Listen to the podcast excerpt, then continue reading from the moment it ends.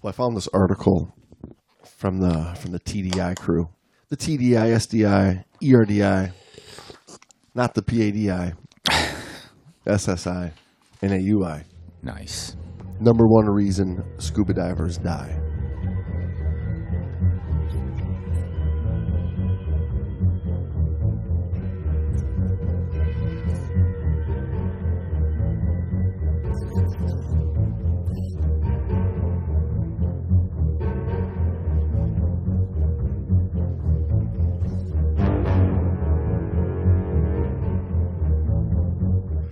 Great Dive Podcast is hosted by your buddies, James and Brando.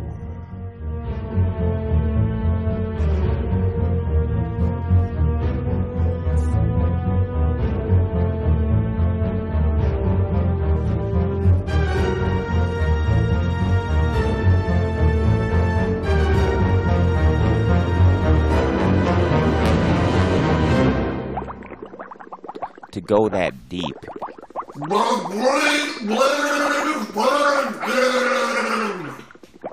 you have to defy everything. Okay, everybody. Hey, um, get out there and uh, write us a review. It's been a while since we asked you to do a review. Five stars We're, or uh, one star. we are- Don't give me no three stars. Right, five or one, and uh, and write. A, you know, uh, when you give the little star rating, give us the review as well. So give Yeah, us the we'd like rating, give us the review. I noticed on uh, on on our iTunes reviews there that seventy five reviews so far, Nice. which is I think the highest of any scuba podcast. Nice. And I want us to be the first scuba podcast to have first. over a hundred ratings and reviews. So get out there and give us a rating and review on uh, iTunes over there, people. Yeah, do let's th- do get that. Do that little thing for us. We, that's a, that's a goal I want us to have here soon. Hey everybody! Welcome back to the Great Dive Podcast. Yeah, welcome back. You're here with your two favorite dive buddies, James and Brando. Yes. I don't know what. How was your weekend, James? You know, my weekend was Jamesy. good. I, I, I went diving. Yeah. How was that? You know, actually, kind of on on subject a little bit. I did something really foolish. You went deep air. What? No, I just I I did one of those things where like afterwards I I had that conversation with myself that I, I let ego Oh, take over. nice. What, were you going for for depth record? So I go down, and I'm getting this like wicked, like sinus hit. Mm-hmm. Like I can't equalize that front lobe of my sinuses. Mm-hmm. So I got my mask off. I'm like trying to honk honk the shit out so I can get down. I can get down a couple more feet, honk it out, honk it out.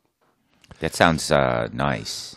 No, it's uh, but uh, what I'm saying to myself is, there's no way I'm coming up Dude, I, right and exit and, and just like getting out and looking like a goofball. I go, I, I don't care if I go No. to ten feet and swim all the way over to that other dock. So I went down. Eventually, made my way down. We went down to like eighty feet, cruised the wall. Mm-hmm. But then coming up, I'm like, gonna be a slow, slow ascent, making sure this sinus Mm-hmm. clears. You know, which it was. It worked out fine. But on the way home, I- anyway. yeah, on the way home, I was saying to myself, that was uh, that was dumb.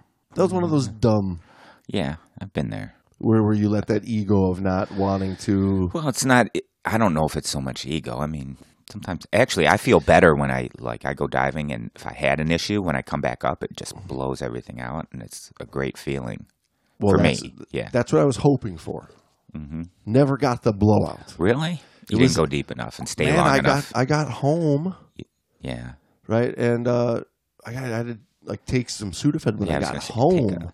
squirt. And then uh, my wife gave me some of that, you know, nasal steroid, and still, I mean, it was hours later before my head started Yeah. to open up. I've had that. I've I was, in commercial school, and it was the best feeling in my life. Okay, so I in it, you were diving every day. You were diving a long time every day, up and down. And there, you know, a lot of the training is just shallow. It's you're you're working in 30, 40 feet of water. So you go up and you know sometimes you'll grab tools. Sometimes they'll send the tools down. Whatever. I once grabbed this pipe wrench that was like three feet long. He gave it to me. It was dumb, dumbass. I came up, yeah. you learn that it's supposed to be, you know, sent down on a line. Yeah. anyway, And, I'm, and I'm sure if there's ever an idiot that holds his hand up to grab it, that's definitely going to give it to you. That's what happened. But with these helmets on, some of them have a little, uh, like a bar, like in the SuperLites, there's a little uh, bar that you can press up and down against your nose to equalize.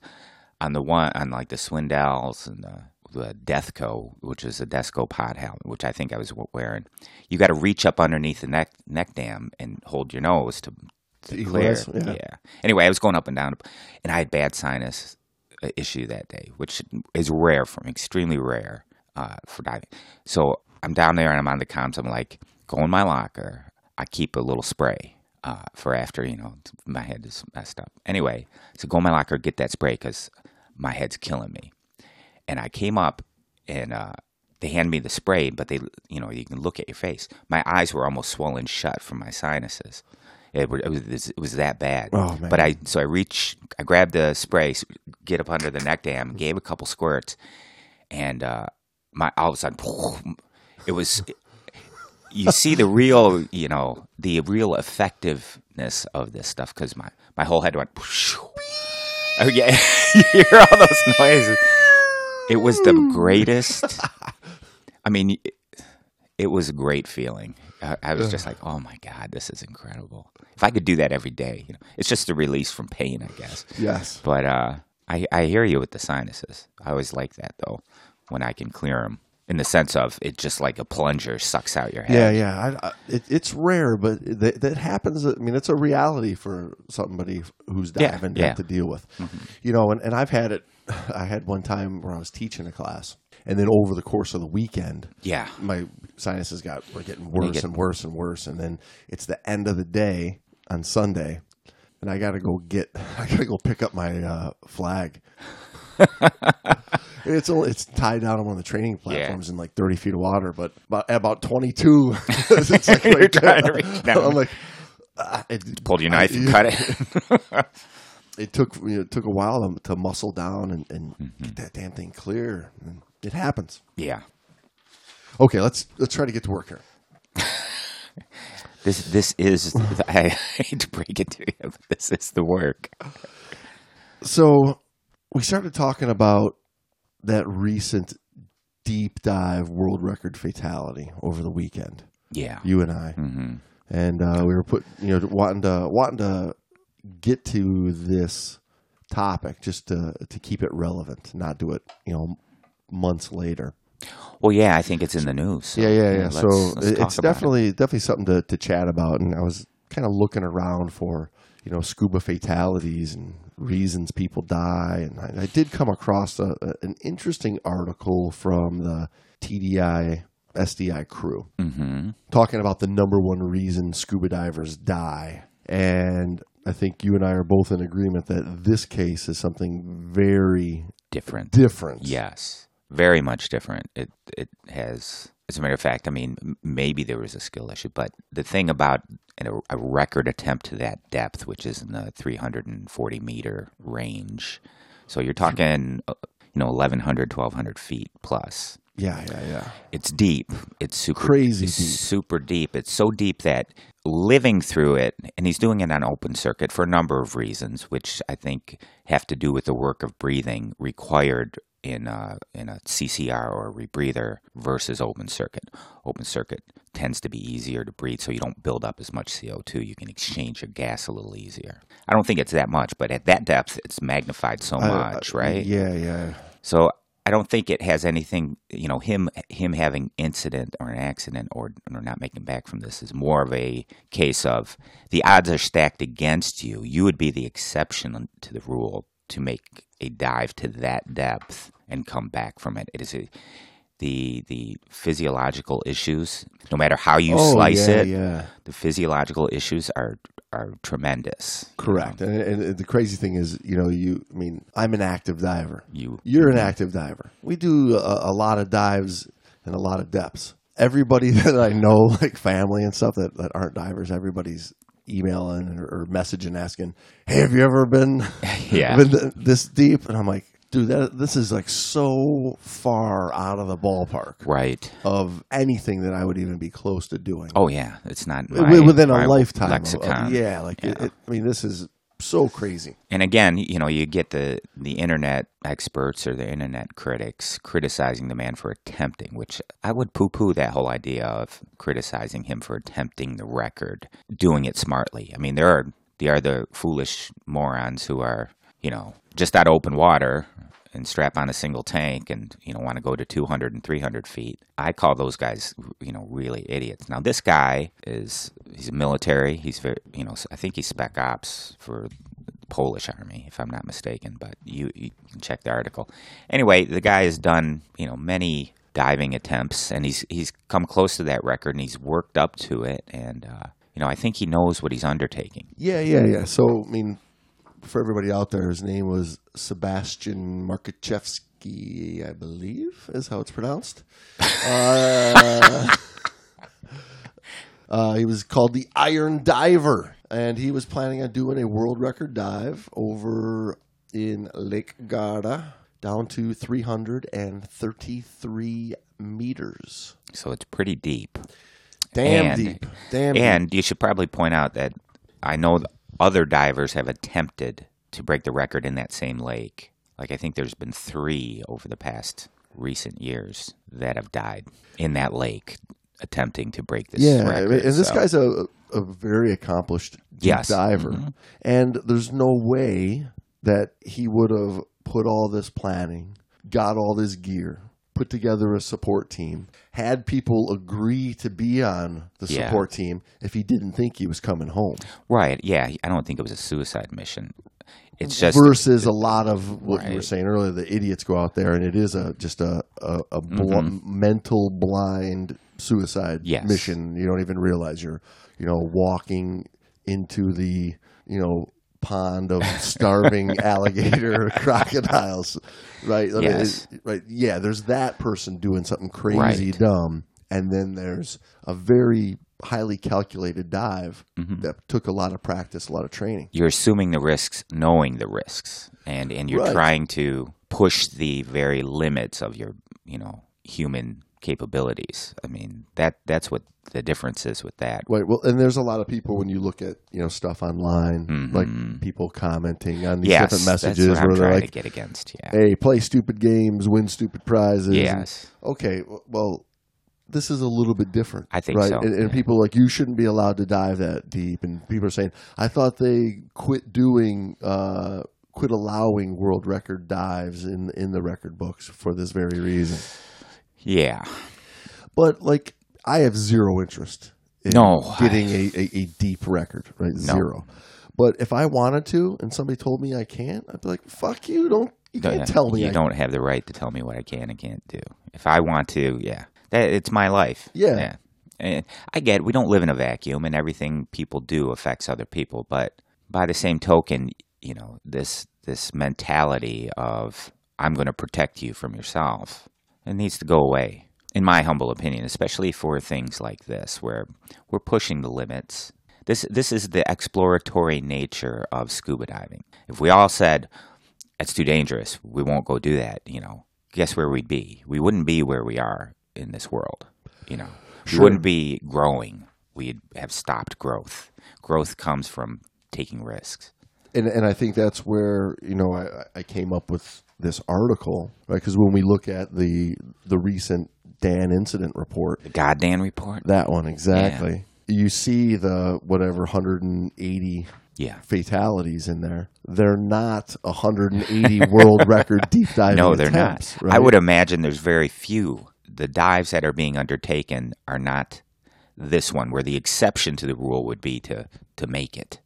You know, right. Where when you put it on paper, yes, Yes. For for the majority of people out Right. there, right. There's so many potentials for The- for problem, and this is what I, I- think what this guy ran into. Right. It Right. Was Oh, the little, sure. was the Mhm. little unexpected error that got him having to work his ass off. or even it wasn't even an error. It was like you you could not handle that CO two level. well, You- that's what I'm saying. Right. I think he got tangled up Yeah. uh, in the. Oh, or that. Yeah. yeah, yeah. So here, so oh, is that what they're saying now? Yeah, yeah. So let's. So I found an article on torture.net. that talks about the last dive of Sebastian Markachevsky.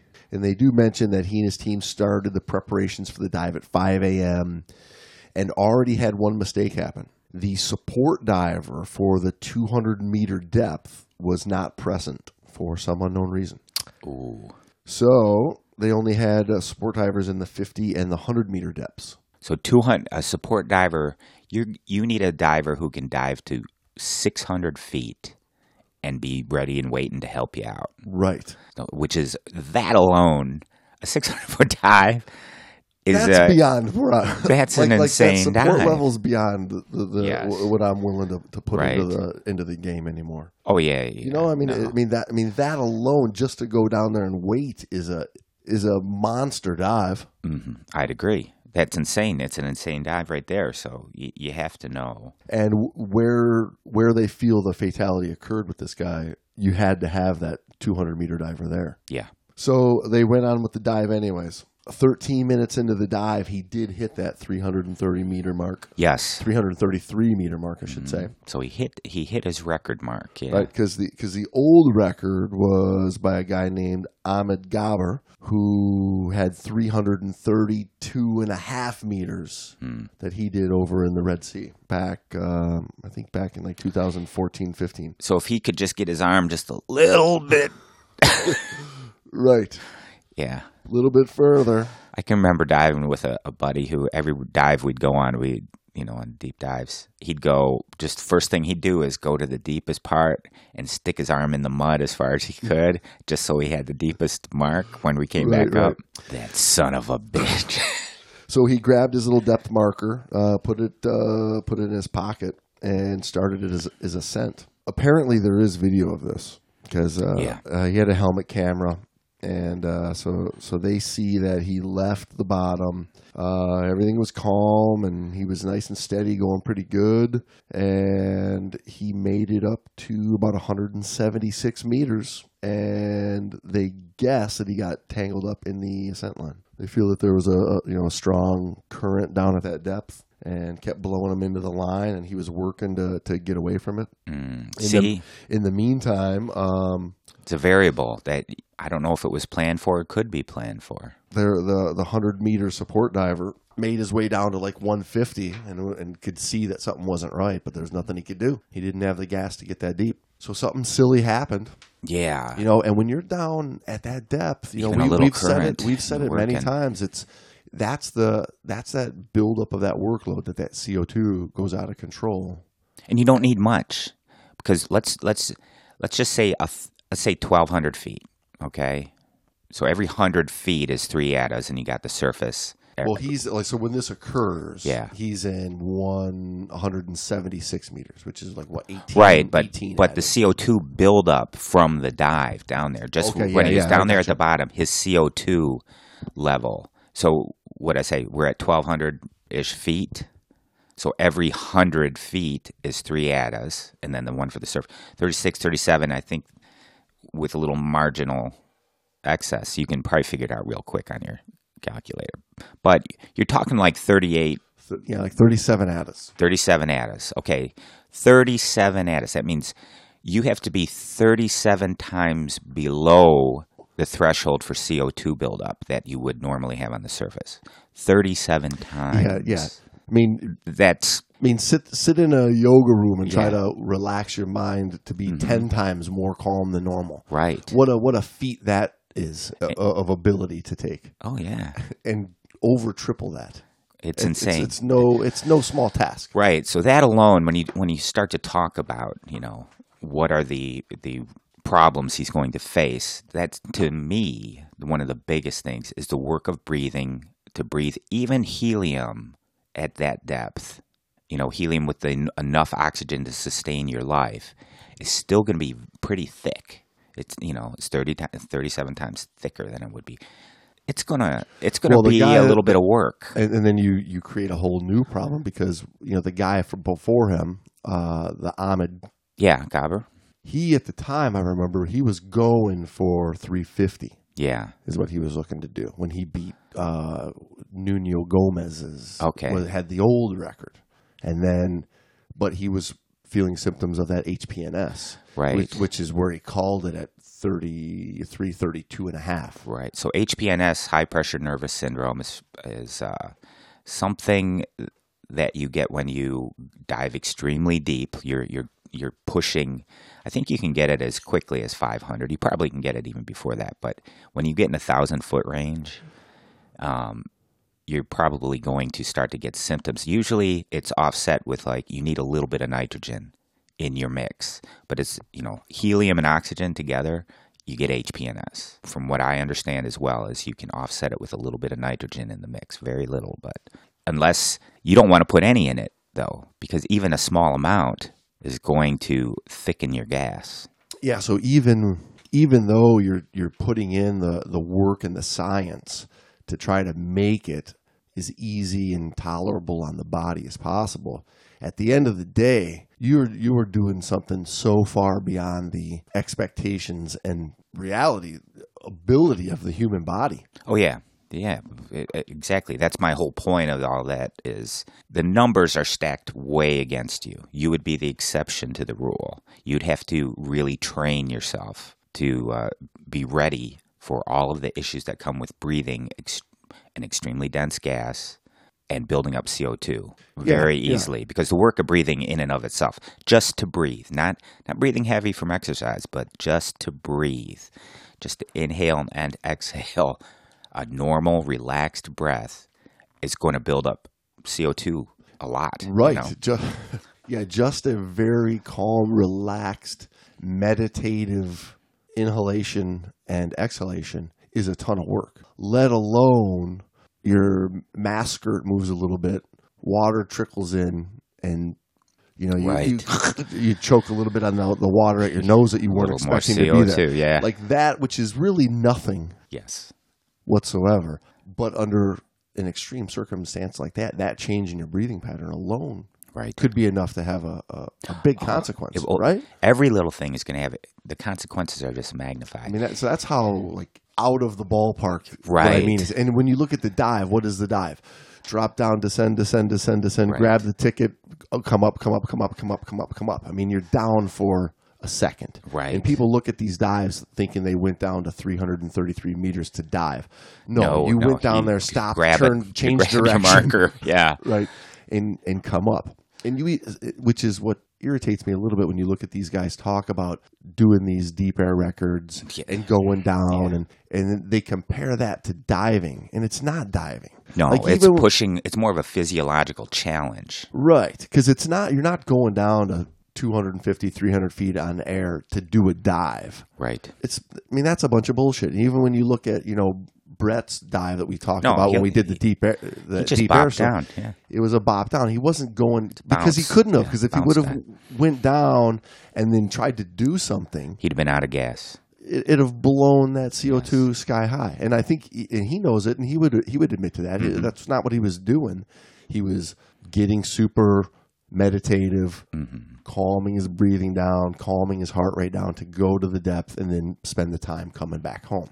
well I, I It's think totally different than going down to that depth and then doing a dive, fighting a current, Right. right? Or- Doing doing some work. you or- come up i mean against anything where you have to work you know the line gets in your way uh, you've got to who knows you know check your gauges and you can't clip off or whatever just something any kind of little delay is going to cause a, huge huge ramifications or repercussions the other thing you talk about um, the mental state and that's in an interview with sebastian prior to this dive he talks about the main obstacle is the psychological, the psyche, the mental strength required to do this dive, to stay calm during this entire dive, you know, not raise your breathing rate. And we talk about, you know, you talk about you have to go down and you're just bouncing down. Well, that HPNS, that's brought on by what they believe it's brought on by. Uh, It's, of course, helium oxygen mixture they say you can delay it or you can you can overcome it with a little bit of nitrogen thrown in there. In, or the other factor that really increases your odds of getting HPNS is your descent time, which they got to get down there quick because they don't have a lot of gas. Right. I mean, it's open circuit, so your gas Right, and going down quick and making that big change is what causes the HPNS. Oh, the right? quick the, the quick compression, yes, is a huge factor in in having HPNS. In triggering, yeah. Yes. So that, along with the, the helium oxygen ri- rich mixture, those are the two contributing factors to HPNS. Again, you slow your compression, you can you can mitigate HPNS. You throw some nitrogen in the mix, you can mitigate HPNS. But that, But that gets in the way of getting to the depth you're trying to get to. Yeah, it's You can't do it. It's a crazy, crazy mountain to climb. Exactly. So I think, I mean, I think our whole point with trying to cover the story is to show folks like this is not impossible, but it's extremely difficult. This is, you know, a monumental undertaking, and he. You should point out too that he did hold the European deep diving record at two two forty meters ish. This our Sebastian guy. So he's not like I'm just going out and I'm, I'm nothing. And it's He's my not first like try. the, the the Hope route that we looked at, right? Where you, you got Yeah. into diving and is, is said, okay, I'm going to set the depth record, or even like you look at, you know, the the other extreme of that is there's that super famous videotaped death of Yuri Lipski, Right. Who tried to do you know that deep dive in the blue hole over there in the in uh, Egypt yeah. in the Red Sea at Dahab there. His was down to, I mean, I think they picked him up, his body up in 115 meters. Single tank, aluminum 80, air, turn on my Yikes! Mask- helmet, mask- or my helmet, yeah, my, helmet mask my helmet cam my mask yeah. camera and and just go and then I mean that's a I mean I mean that, that video if if you ever watch that on on YouTube Yeah. of him just breathing and yelping and clawing and you know just It's not a good way to go. no, no, no, not at all, man. So there's that end, And right? then there's this. and then there's this, which is they're, they're two very different things. Un- unfortunately, they they both I think get Same grouped, result. grouped into Mhm.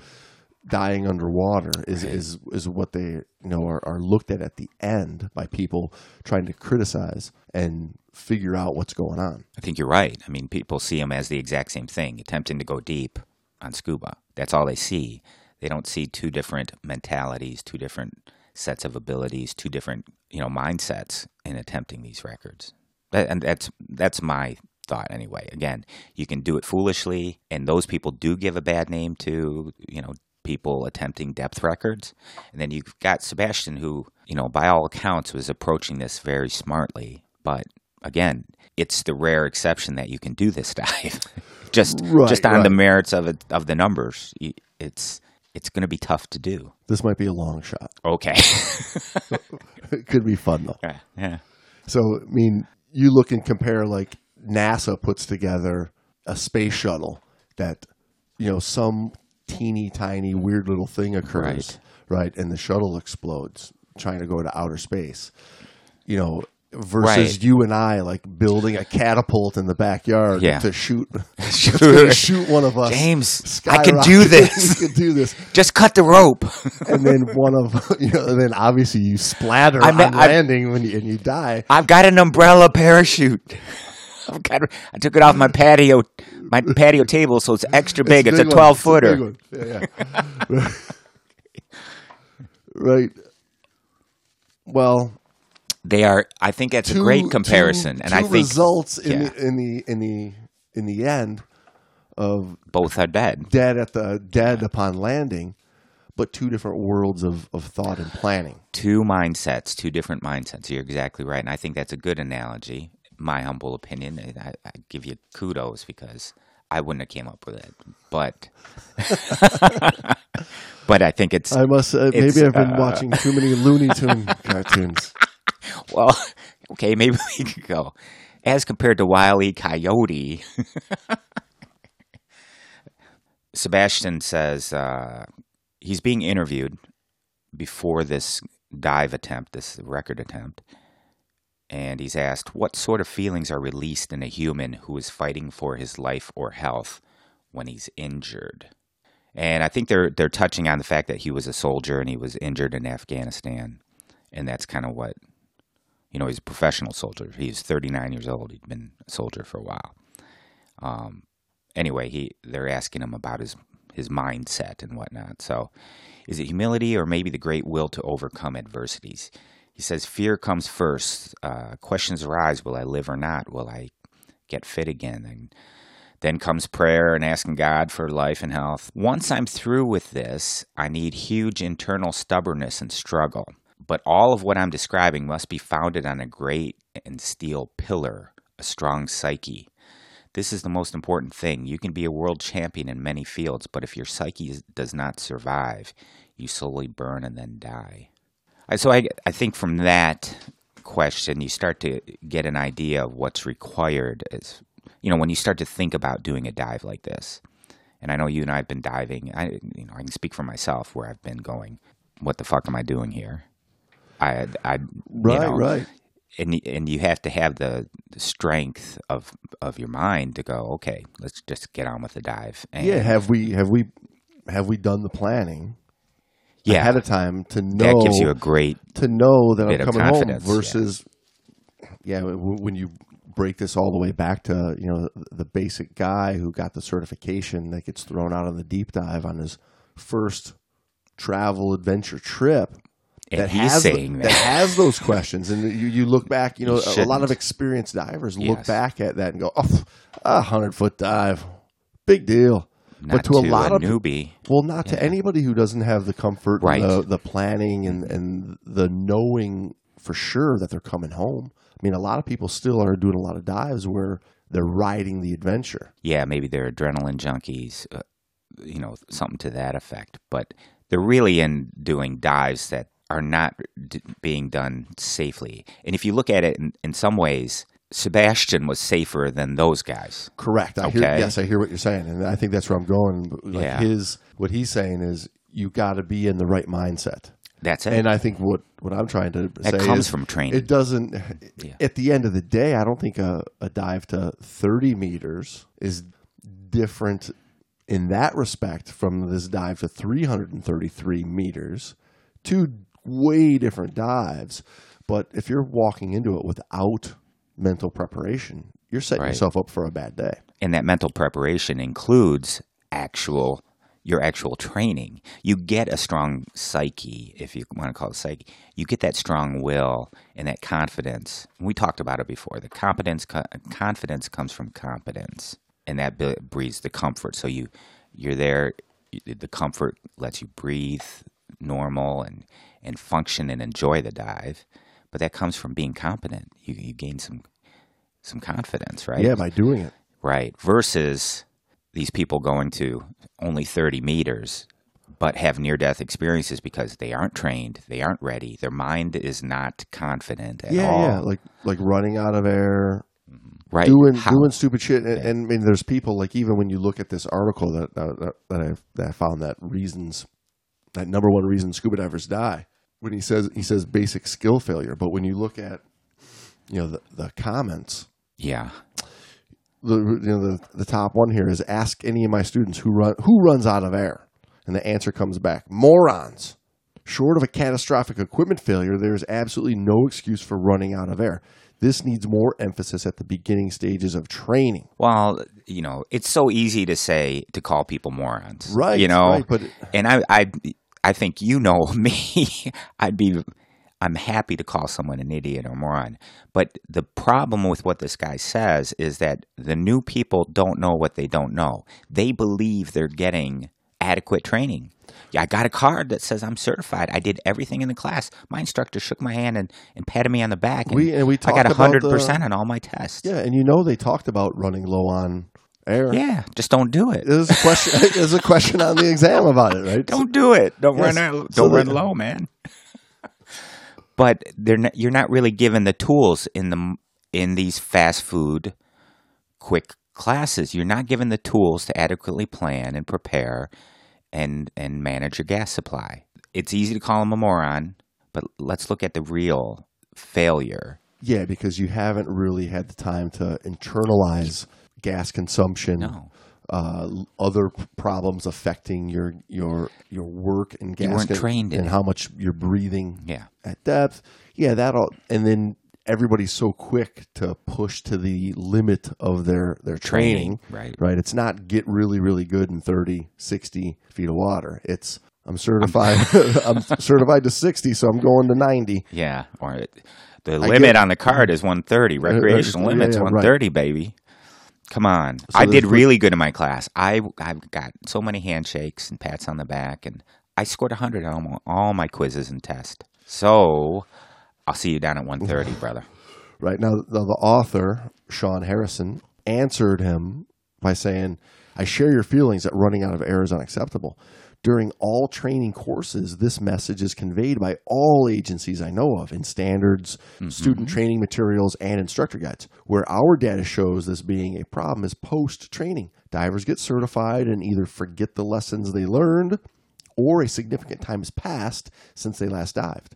Knowledge and skills need to be practiced and sometimes refreshed, and that is a two part responsibility. First, the divers, and then any diving professional that may witness a potential problem and address it. I'd agree with what he says, and I'd even go much farther to say that it's just not trained enough in those fast classes. You don't have the time. So, yeah, you touch on it, you talk about it, but if it's not, you know, drilled in, and like we said before, that it's just instinctual Well, yeah, and you're managing gas. Yeah, yeah. Another guy mentions, you know, he chimes in saying, Hey, I ran out of gas because the gauge needle was stuck at 50 while we were doing our dive, Ease. right? We touch on that in classes. You don't, you got to check your equipment. You got to check before you hit the water. If something's not adding up, you're breathing on your gas and the needle isn't going down, that should be a flag. Yes, and if you and if you're a diver that's that's getting into the water doing these dives, which I'm gonna I would say are beyond your ability. I mean, if, me you, ask- if you're a, if I mean, if you're a diver with ten dives under your belt, twenty dives under your belt, A hundred dives. a yeah. hun- I mean.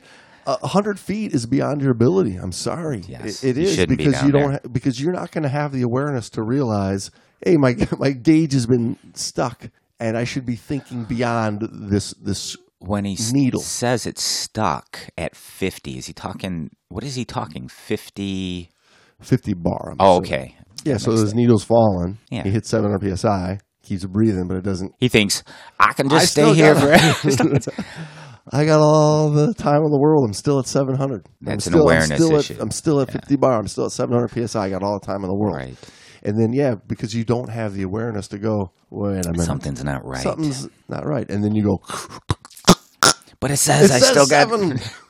i'm going to keep breathing well that comes from lack of experience lack of situational awareness which could have been trained into you to a certain extent if you have a, a high quality course You know, and another guy mentions that, you know, hey, you got to use checklists. I simply don't yeah. understand why this easy, simple step is so resisted. Works for pilots and advanced diving like CCR, but somehow it is not filtered down to entry level or advanced recreational diving. I think Gareth would have a, a heyday with that comment. Uh, Yeah, I mean, a, a checklist is great, but there's also as good as its user. Yeah, right. okay, It's not the save all. exactly. The checklists are a nice little touch. They definitely remind you what you should be checking. But again, like this 50 bar guy, checklist wouldn't stop that. Correct. You, you look at it. Oh, I got 200 bar. Let's rock Yeah, and roll. Mm-hmm. check check your gas. Let me check that box. Yep, I'm good. TGDP, tanks, gas, defog. Got your pee? Did you pee? P and defog kind of go hand in hand. Hashtag I, PFog. I heard PFog works great. I tried it last week. Clearest mask I've ever had. Here's Just make sure you drink a lot of coffee. Now, another another commenter mentions that uh, the article hit home due to a recent scare that his dive buddy had with a non-certified diver. He says the distressed diver had inadequate gear. He's wearing pool fins and too much weight on.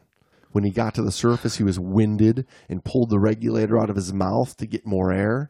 He started to go down before he could reach the boat and did not have the training to quickly remove his weight belt. Luckily, my buddy got him just as he reached the shallow bottom, pulled off the belt, reinserted the regulator, and pulled him to the surface. It is usually a combination of factors that lead to a bad outcome. Be safe down there. Didn't have the training to remove your belt. Now, let me ask you a question. What class doesn't tell you how to remove your It belt? says right there he's a non certified diver. Oh, I'm sorry, I didn't. Uh, Well, no, no, uh, no, but it- listen. no, but- yeah, but- yeah, you're but right. didn't have the training. Yeah, Again, he didn't have- exactly. That was just one aspect of the training he didn't have. Yeah. What else did he not know? I'll tell you, the, the one aspect of the training he didn't have was the whole training. First off, I, I'm not a, a strong diver. I don't know how to scuba dive. and then well, but, here's but what then you beyond, need to do. But then beyond that, right? It's these are all experience things and practice and work and, Yes, and and knowing what the hell you're doing. Hindsight things like, oh shit, I shouldn't have had my stupid floppy ass snorkel fins Right. on on my scuba dive. oh, I Oh, should have gotten trained. Oh shit! I should have been properly weighted. Oh shit! I should have taken a class. Well, yeah, right, exactly. Uh, but then on top of all that, let me ask you: You think this incident was reported? Oh, of, of course not. Right. So this is one of those millions that we talk about. Of like Right. how many just go That's why the those stats, near misses Yeah, that never get talked about. the stats are not entirely ad, uh, adequate or accurate, and where they're not accurate, they are way underreported. So what you're getting is a smidgen of the reality out there. That's my, you know, these stats are great, and these report incident reports are great.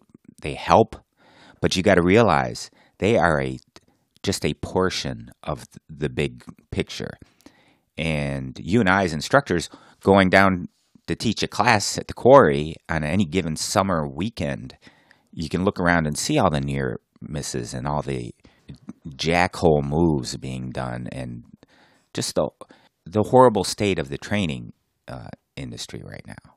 And it's been there. I mean, I think it's getting better. I think they've hopefully turned a corner, and that's happened over the past 10 years about because of a radical change in mindset brought about by people who actually dive and took a lot of criticism for bringing it to their attention like you're not doing a good job of training divers. You're doing a sucky job. You're you're making a lot of money and you're you're sucking up the place so they've changed it a little bit and it's a slow change it's trying to turn a, a freight train kind of thing Sure, but but it, it it's, It's moving, definitely it's yeah. definitely coming around. But, Yeah. I mean, I was down this weekend at the at a training quarry. yeah Lots of divers, yeah lots of instructors, Yeah. lots of students, lots of people walking along the bottom, yeah it's still there lots of people standing on the platform doing their class. Well, that's what I'm getting at. Yeah, it's, it's it's still still out there. there. and it's still allowed in the training agencies. That's I guess that's my thing. It's still allowed. It's it hasn't been trained out of the agencies and and they're slow to change it because it's like we're going to do the minimum we have to do to keep making the big buck. And we can't make this class harder because we'll lose people. We can't make it longer because we'll lose people. We can't make it priced at a reasonable price where the instructors actually make make money and we can keep the good instructors. No, Because we'll lose people. we'll lose people. We will, we can make anyone an instructor. You want to be? You want the lifestyle of a scuba instructor? Come on, baby. How much money you got? You don't even need hundred dives to enroll in the class. Hundred dives. Come on, man. Here's your flip flops and Hawaiian shirt. you are you're you an need. instructor. You forgot the little puka shell. Is it puka shells? The little necklace with the little As an- shells. As an instructor, I've had an accident hit close to home that resulted in a death and short hospitalization of the second diver involved, another commenter says. After the accident, I worked closely with investigators to understand what happened as I was not part of their dive team, but did find the unconscious diver on the bottom of the ocean. There were very basic takeaways from the event that I turned into, quote, Ashley's Four Rules of Scuba. I'm listening. One, Always. No, wait. always, Never. always pay attention to my own air. Two, always monitor my buddy's air. if you're an instructor, man, it doesn't matter. You're, she's got a point, but Three, stay close to my buddy at all times throughout the dive. And four, begin ascent with a thousand psi remaining as a new diver. well, I think I think Ashley. I'm assuming Ashley's a, a girl, so I'm going to say I'm I'm thinking that she. I mean, she's going in a good direction. She's at. She's not going far enough and not encompassing like more of a philosophy of those things, right? You you dive as a team, right? Boom. There you That's- go. Dive, that's as, a lot- dive as a team. encompasses a lot more than just I stay close to my buddy. Okay? Huge difference. Right. You dive as a team. You dive together as a team, and then I'm going to come up with a thousand psi. Well, that's that's nice, but you it's, It's got to be more. Yeah, you've got to be m- more mindful of the environment and the situation and the depth and a lot of things. But Yeah, I mean, are you diving? you got to have a real philosophy for a gas plan. Yeah, right? are you diving an aluminum eighty? Right. You diving aluminum sixty three? You Twin diving twin 104s? one hundreds? Yeah. It's a it's it's not a thousand psi. a thousand psi is a different volume in all of those. So And at a thousand psi, we know is not enough gas to get two divers home sharing air from 100 feet. Yeah. Well, uh, yeah, exactly. I Right, mean, so 130 feet, a thousand psi, not gonna, not safely. But I not, get what she's saying. stops. Yeah, good in good direction. You need to take it another step further. She a- actually, I think this Ashley would benefit from some real quality training that actually teaches team diving and situational awareness and gas planning.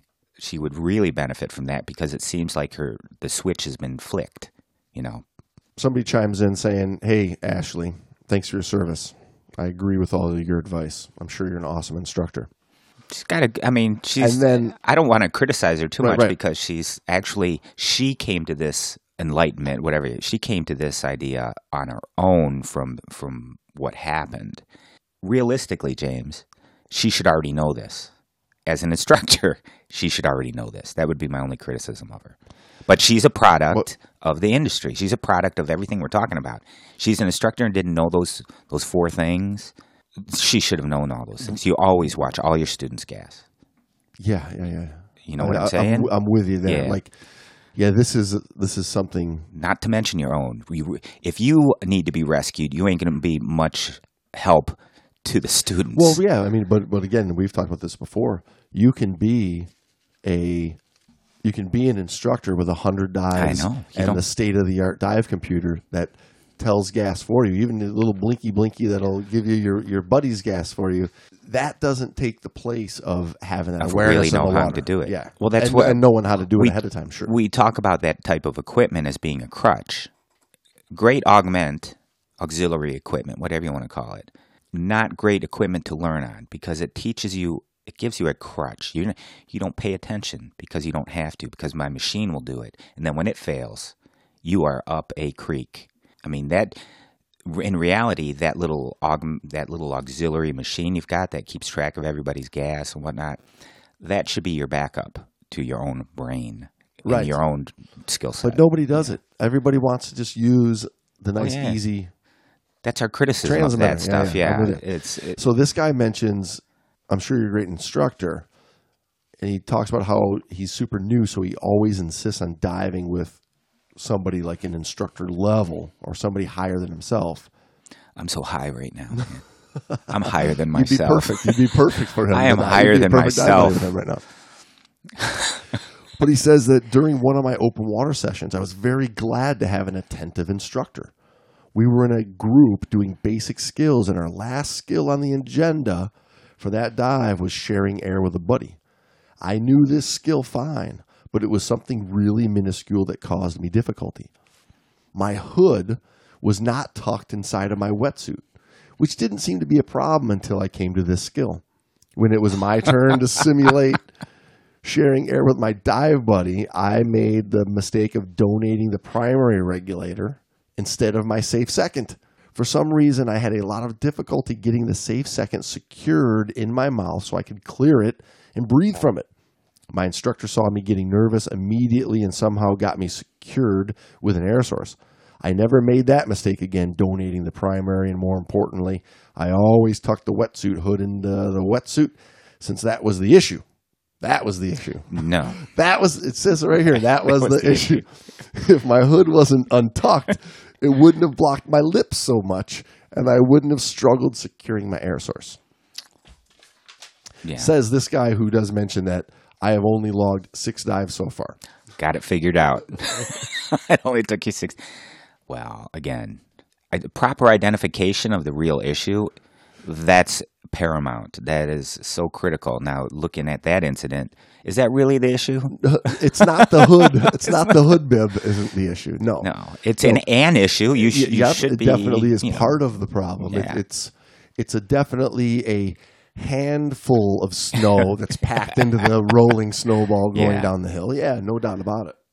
But it's it's not the underlying issue. No, when you look at the way people share gas, I mean, there's the way it's taught. There's not much thought put into it. It's just like give them a second regulator, and you're supposed to keep it in that triangle. Where do we see it?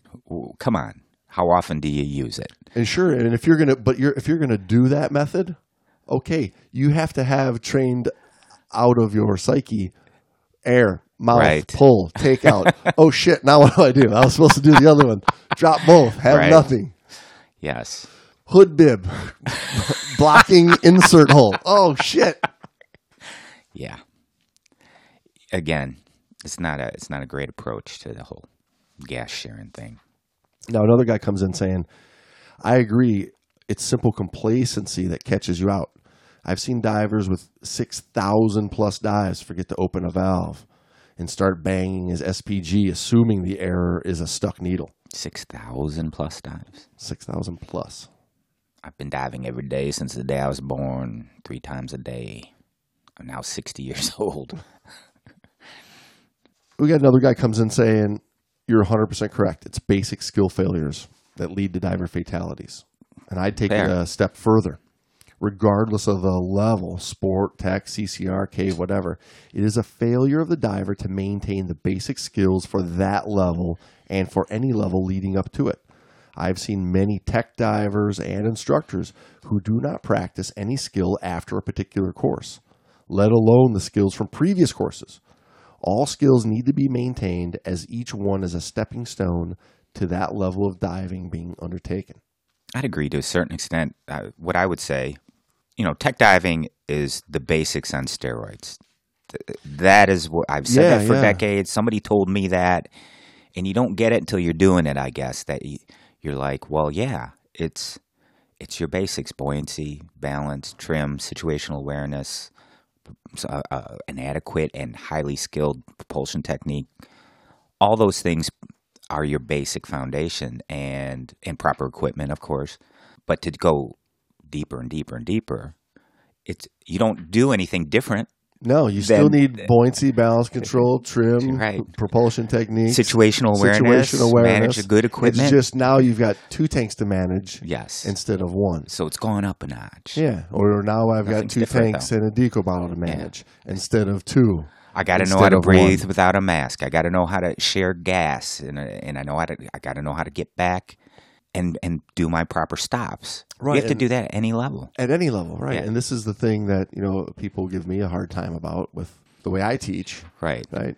You know, they're so quick to want to be in 150, uh, I want to be a deep water, air diver. Yeah. and I'm and you're, you're dude, you, dude, you, can't hold a stop at 30 right? and clear your mask. You can't do it or share gas So at 15 or 30. You're not going to do it. So I mean, if you're struggling in the world of making clean, controlled ascent from 30 feet in a single tank, what do you think? how the hell is putting a second tank on in a deco bottle going to make it safer and better? It They ain't. It's isn't. not going to do that. It's oh, gonna. all they see is I've got more gas now, so anything can happen. I've got more time, and exactly the opposite at depth. Your clock becomes as you go deeper. You want to tell these people that clock becomes louder and louder and louder and bigger and more critical. So you don't have the time that you had at 30 feet to manage a situation. You have to manage it and or prevent it. Period. So yeah, the people that that criticize, I, I've, I haven't taught classes like you you're doing in a while, but I would get the same criticism like you you're just expecting too much out of us. Nope, I don't. I don't think so. I've actually done both. of- You know, I've done the dives you want to do, and I'm I've done this class. I've passed this class, and you can pass it too. So don't. it just takes a little bit of work. You got to practice. You got to put in the work. You've got to practice, yeah. And then once it's practiced, it's in your blood, kind of thing, and you keep diving that way. You'll see it's it's a lot e- easier, and then that hindsight kicks in. You're like, oh, all I had to do was that. Uh, somebody else comes in saying uh, people need to know their limits. I was That's that's pretty. I was at the end of a very long, physically taxing work trip with little sleep and a badly injured shoulder. I went on a two tank trip and the fairly small boat ended up in 13 foot swells and had to scrap the first deep dive and instead do the planned second dive adrift. The current and the chop were extremely intense, and getting back into the boat on a ladder with full gear nearly didn't happen as my injured shoulder started to give out at the last rung. It was one of the closest calls I've ever had in my life outside of a car accident, but I couldn't see how anyone could have helped haul me out of the water without risking severe injury. Four of the ten advanced divers in the boat were puking off the side. Two crew members got injured from tanks becoming dislodged and rolling across the deck in the swells. And I knew I was physically and mentally done. But when we moved to calmer waters to do a second shallow dive, Let's go, baby. I actually had to argue repeatedly with the dive masters on the trip that I was not fit to dive. They were convinced I was just nauseous and would be fine once I got underwater. Despite knowing I had more than 20 years' experience diving, working in the water, and sailing, I might know the difference between queasy and real problems, and I might know my own limits. Stick to your guns if you know you shouldn't dive. What dive master's like, you let's go dive. I know you don't feel like crap, but get in there. Who's doing that? Man, I, I would be the opposite. Like, you have a bead of sweat on your forehead. Yes. Go take your gear off, sit down. exactly. No, but uh, If anybody ever tells me I don't want to go diving, I'm like, that's cool. yeah, yeah, More Uh, power to good you, call. man. Yeah, Yeah. way to make the. I mean, like, good job making the call of, of Right. knowing, hey, th- th- this ain't happening. This Mm-hmm. dive shouldn't be going on for me today. That's a that's a mental clarity that I would would say to people. That that tells me that you do actually have the mindset to go further. Right. It- because it's much more difficult to call off a tech dive where you've got, you know, $300 worth of gas on your back. You might have driven 20 hours. You are out on a boat three hours out or whatever. You know, the, the, the things you need to do to get to those, the depths or the, the bigger challenge dives. Sure, because I Costs just way I, more I just in energy I and just money. put three hundred dollars in gas into all these bottles. I ain't calling made the baby. you know got the hotel room the day Mhm. before the boat ride. We're not. Call, let's get the dive done. Yeah. that's a hard one. And and tell me that's not the case that happened with old Sebastian here. Of my two hundred meter diver is a no show today. Oh, he was a no show. I thought he was a no show at the 200 meter. He was a no show for the dive. Yeah, yeah, yeah, yeah. yeah. So yeah, if so, we don't have our team, we just don't go. Yeah. we should have made that mental decision. I mean, that would be a criticism I'd have. Is, but that's me. I don't have my team. We don't. You know, if it's right, last and- minute, and- but then there's everybody's like, go. Sorry, how much money we got invested into this into this we knew this could happen, though. We Yeah, know yeah. this when we undertake it, right? right? Don't we? But those are the those little same little things. Exactly. Well, that, exactly. you know, this guy that's dealing with these 13 foot swells and all Yeah. everything going to shit. I'm sorry, but that's diving. And It that's can be, why, yeah. Right. Mhm. And that's why we, we say you got to be physically fit. hmm Right. And, you know, walking onto a dive boat with a torn rotator cuff, hoping it's going to be flat calm all day. Might not be the best idea. You know, maybe a shore dive. if, if you if you're bent on diving, forgive the pun, but yeah, ultimately, again, Uh, ultimately, you're responsible for all of it for yourself diving. Right? You make the decisions. I know we rely on the captain to to call a dive or whatnot as far as weather goes, but you can always say, "Oh, I know you're going out, captain, but I'm not going out, and you can keep my money." It'll piss you off, but it may save your life. But Yeah. Crazy stuff. Mm-hmm. all crazy stuff. But I guess it, to sum up this whole episode, you got, you know, I think we wanted to compare mindsets of people attempting these deep dive records that are are prepared and ready to accept the risks and pushing the limits of, you know, human abilities versus people doing, you know, pushing their own limits for an ego driven motivation kind of thing. Maybe not undertaking a deep dive knowing everything that has to be taken into account. I think there's two different mindsets, and that's that's all I wanted to show. It's like don't don't criticize this guy too much, you know, and don't Well, don't well, uh, say oh this blanket nobody should be allowed to attempt a record. That's ridiculous. That's that's not what human beings are about. Yeah. Yeah. You're, you're lying to yourself if you think that somebody's not going to come in the next couple of years and and do his 333 meters Right. and, and make it. It's going to happen. Yeah, and then somebody's going to come after that and go for 335. I mean, that's just the reality We, of- that's of, what life. that's the beauty of human beings. Yes, there's risk. Yes, people die, but the beauty of us is we keep pushing it. And but and then that is completely different for someone to jump into Strap a propane to- tank on their well, back. well, not even propane tank. Let's say it's How it's- about a fire com- extinguisher? That's completely different from someone trying to take a an aluminum 80 yeah, of air to 250 Right. feet, but they have their Because- snorkel. Right? And and be another one of the idiots Yeah, making that fatal mistake. right. Right? There's a difference with being with being a long line of people that made that same mistake Mm-hmm. versus what he was doing. He wants to make a new mistake. I'm kidding. He's he's pushing the limits. He knew what he was getting into. Yeah. you know, Right. He, he was ready to take that on. And if you read you read his bio, you read his you know his interview before he he did this. He was fully aware of that this may never he may never live from it, and of course he ran into something and, and he didn't. But you got to admire the drive to push the limits. I do anyway, and I don't criticize people that do it smartly like that. Right. So I'm not going to blanketly uh, put a blanket statement out there. You should never be able, allowed to attempt records, and let's put more laws on the books, and let's keep human beings from growing. My philosophy. Yeah, cool stuff. Well, it's kind of a sad dive, but I guess it In was a a, great one. It was it was it was I a don't great think it's that sad. I mean, we, we do have to touch a on people not sad, but it dying was a- underwater, a but bummer. I think the thing to take away is he, diving is one way that human beings push their limits. And it's because of the risk that we're drawn to it, because it's exploratory in nature. It's a new world under there. If it was easy and everybody was doing it, like certain agencies want to happen, I wouldn't want to do it. I mean, I'm not, I'm not, you know, in that's not what I'm into. I like, I would have taken up, or no, I shouldn't say origami because that's difficult. I would have taken up, uh, If you wanted to do something that everybody was doing, take up be, origami. you'd be at Zumba. exactly. you'd be at Zumba class. But Which reminds me, I'm uh, running late for Zumba. I got uh, I got to go. gotta get that Zumba on, baby.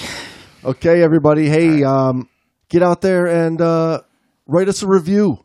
It's been a while since we asked you to do a review. Five stars We're, or uh, one star. we are- Don't give me no three stars. Right, five or one, and uh, and write. A, you know what? When you give the little star rating, give us the review as well. So give Yeah, us the we like rating, give us the review.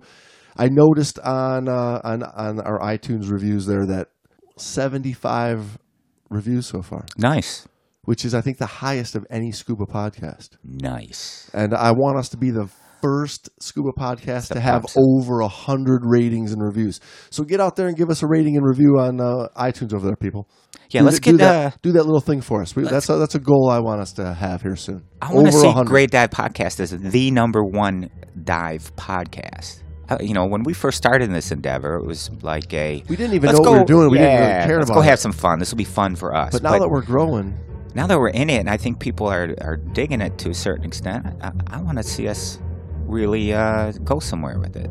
As far as I just want us to be number be number one. Yeah, uh, I'd like to see that. I want us to be the 333 meter dive of podcasts.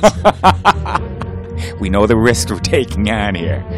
It's So not I'm easy. gonna go do my It's meditation and uh, start breathing a little better. All right, it's everybody. all good. We'll see you next week. Safe diving, folks.